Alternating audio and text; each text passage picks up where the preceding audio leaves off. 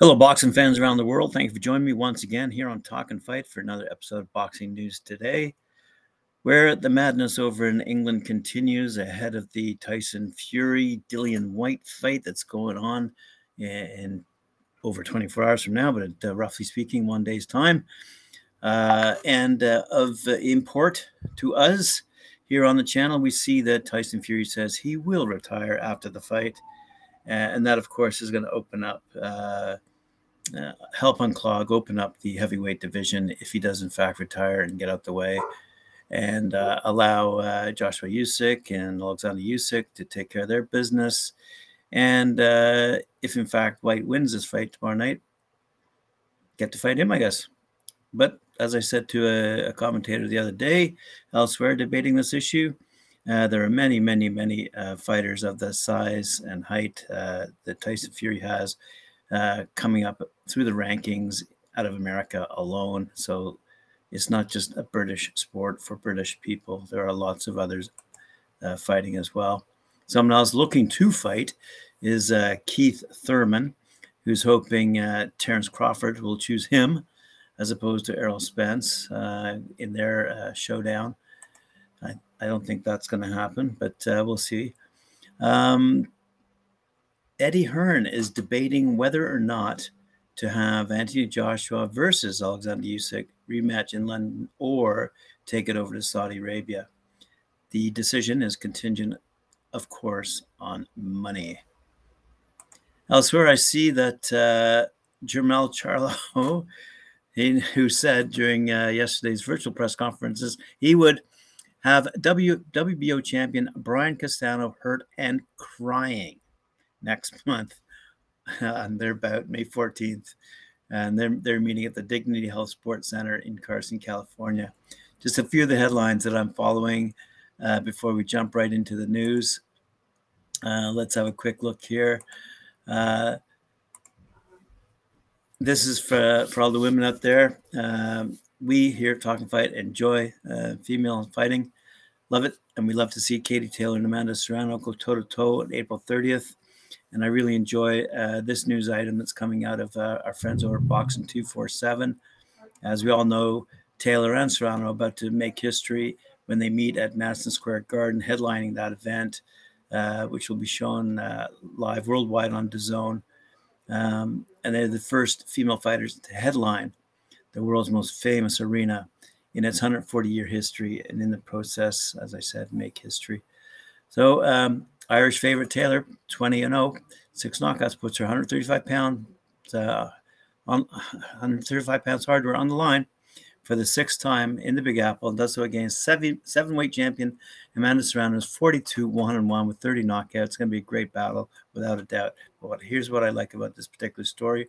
A few really good quotes from Katie Taylor. I will forego the special occasion and looking forward to all this kind of stuff. The fact that she's always wanted to do this type of thing, never back down from challenges, yada, yada. Not to diminish, it's a long article. If you want the full article, please go to boxing247.com. But anyway, this fight is genuinely the biggest fight in boxing as a whole right now, says Taylor.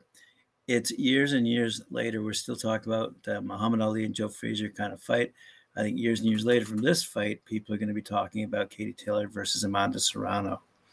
I feel very privileged to be in this position and to be an inspiration to the next generation and to have those young girls look up to me.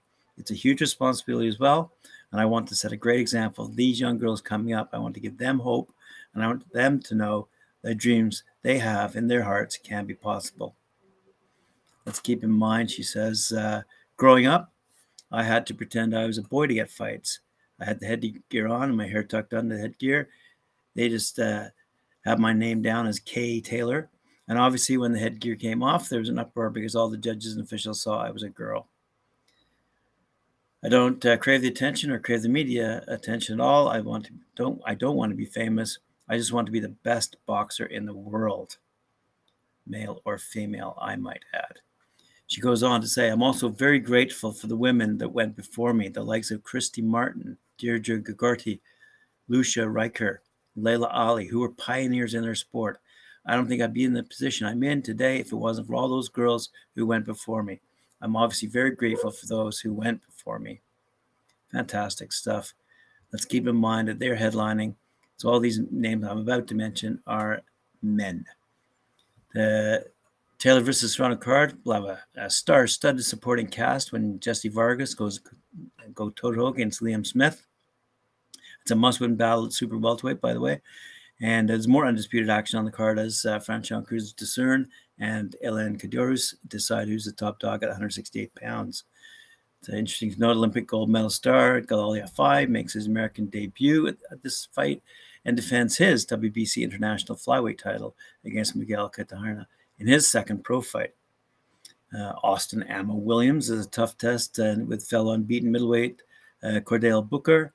Rishabh Mati, who we featured the other day on Talk and Fight, is always popular in his home city. And the Albanian Bear meets Joe Eli Hernandez over 8 rounds. Australia's Sky Nixon, one of my favorites, fights for the second time as a pro against Shanaque Paisley Davis over 6 rounds. And light heavyweight talent Khalil Cole makes a short trip from Jersey City to face William Langston over 6. Sorry, not all of those names I mentioned were male. There is another all-female battle going on that night. My apologies. On we go to Liverpool. Paul Butler versus Jonas Sultan looks to be a good one. Paul Butler and Jonas Sultan squared off the final time ahead of their WBO interim world bantamweight title clash in Liverpool. Sultan has stepped in as a late replacement for Jonriel Casemiro to face local hero Butler at the M&S Bank Arena in the headline fight at the Pro Bellum Liverpool on Friday night. That's April 22nd.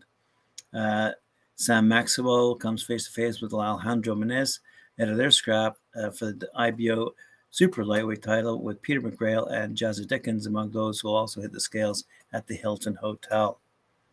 It's a packed card shown to be shown live on probellum.com with the opening bout of the night due to start at 4:30 p.m. I'm guessing that's UK time. Let's have a quick look here. WBO interim world title, bantamweight title, Paul Butler, Jonas Sultan, 8-round super bantamweight contest, Peter McGrail, Uriel Lopez, IBO world superweight lightweight title, Sam Maxwell, 16-0, going against Alejandro Menezes, 10-round featherweight contest, James Dickens going up against Adoni Gago, 8-round super middleweight contest, Rocky Fielding against Timo Lane. 4-round bantamweight contest, Will Crawley, Marias Vasniauskas. 4-round super featherweight contest, Harry Kinsella, who's making his debut against Christian Navas. In a 4-round super bantamweight contest, we see Joe McGrail, who's undefeated in his start, 2-0, against Muhammad Alvarez. 4-round lightweight contest, Frankie Stringer going up against Simas Volastinas. In the 4-round super featherweight contest, Stephen Kearns going up against Jose Hernandez. And the 6-round bantamweight contest, Blaine Highland, who's 5-1, goes up against Stephen Jackson. Wow, what a night of fighting that will be over in Liverpool. But speaking of London, which I jumped ahead there, we're going to see Alan Babak.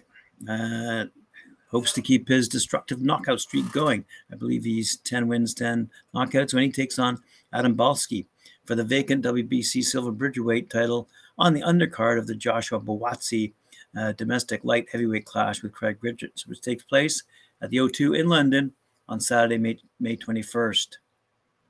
The big-hitting Croat took 6 rounds to take out Frenchman David Spilmont on the undercard of Joseph Parker rematch with Derek Chisora last time out in December. Yes, taking the Savage's record to 10 knockouts from 10 fights since he turned pro in July 2019. Elsewhere, let's see on this card, Northampton's WBC and IBF super lightweight world champion Chantel Cameron, 15-0, 8 knockouts, defends her crown against Argentina's former world champion Victoria Noyella Bustos, 23-6.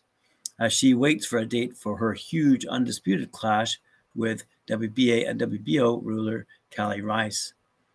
Liverpool's Robbie Davies Jr., who's 22-3, looks to build on his impressive stoppage win over Henry Lundy back in December, and he puts his WBA Continental Super Lightweight title on the line against another American, Javier Molina. Someone who we've profiled on Talkin' Fight, Catford's Ellie Scottney, 4-0. Was made to work hard as she battled past Jorlina Guanil to earn her WBA Intercontinental Super Bantamweight crown at the famous Alexandra Palace in February, and she puts that belt on the line against Argentina's former world champion, Maria Cecilia Roman, who's 16-16-1. So good fight there for the ladies. Elsewhere on the card, there's action for Take Lee light heavyweight youngster, the gentleman John Hedges. He's 5-0, former Team GB Olympian turned cruiserweight prospect Siobhan Clark, and London super lightweight talent Shiloh Sugar Shy De Freitas, who's 3-0. So lots of good fighting going on at the O2 in London, England on 21st of May. I look forward to that. Here's a country we rarely report on. I'm not saying they don't have fights there, but it's good to see a story come in across the desk. Here it is. Taking place in Istanbul, Turkey on the 13th of May. We're going to see Metin Turing, who's 6-0, and blasted out all of his foes since Turing pro less than a year ago, 5 in the first round and 1 in the second. But the quality of the opposition has been limited, and Turing from Atakanya in Turkey has been, but based in Cyprus, is already 40 years old. So will it be too early and maybe too late for him when he fights for the vacant UBO International Cruiserweight title on May 13th, live on TV 8 and 5. I presume that's in Turkey. His opponent will be the very experienced Tanzanian champion, Pascal Ndumba, 25-11-2, with 23 knockouts, I might add, who has participated in more championship fights, 10, than Turing has bouts. Ndumba has 129 professional rounds under his belt, while Turing has only 7. But despite the odds not being in his favor, the Cyprus Iron Fist, as he's known, is ready to go for glory in what is undoubtedly his toughest test to date. Good stuff, eh? Also on the card, promoted by Sadar Afsky Promotions, will be Dilara Yücel fighting for the WBO Female World Super Welterweight title against Happy Dowdy, and an extremely interesting clash for the UBO European light heavyweight title between undefeated prospects Emre Karasiper and Jujmal Ujimov. So good fights going on around the world, not just England and America, but Turkey as well. Let's see what we got lined up here. Speaking of America, let's fly down to Florida. When professional boxing returns to Hialeah Park for the second time this year on Saturday, May 7th, for the Una Gran Noche de Boxeo Cubana 2. It's not a stretch at all to say that Ulysses Diaz will be the most interesting fighter on the card. Diaz is 41 years old, a veteran, yet relatively inexperienced professional boxer with only 13 pro bouts on his 12-1 record dating back, and 11 knockouts record dating back to his debut in January 2017. But that's just the tip of the iceberg when it comes to telling a tale of the Cuban-born, Miami-based cruiserweight. Start with the fact that he grew up in Miami with incredibly accomplished rapper and singer Pitbull. "We're like brothers," Diaz said. "We've been best friends since we were little kids." Add that Diaz has an incredible social media presence, including 54,000 followers on his Uli Monster Instagram page. That will create significant added exposure when Hialeah Park, in association with Warriors Boxing and Revolta Boxing, present Una Gran Noche de Boxeo Cubana 2 on May 7th. And factor in that Diaz also holds a record for the fastest knockout in all combat sports history, a 3-second one-punch knockout of Daniel Benedetto in a bare-knuckles boxing bout. It's easy to see why promoter Henry Revolta is excited to have Diaz on the card. "He's nicknamed the Monster for a reason," Revolta explained. "He's exciting in the ring. He goes right for the knockout. He brings big fan base with him.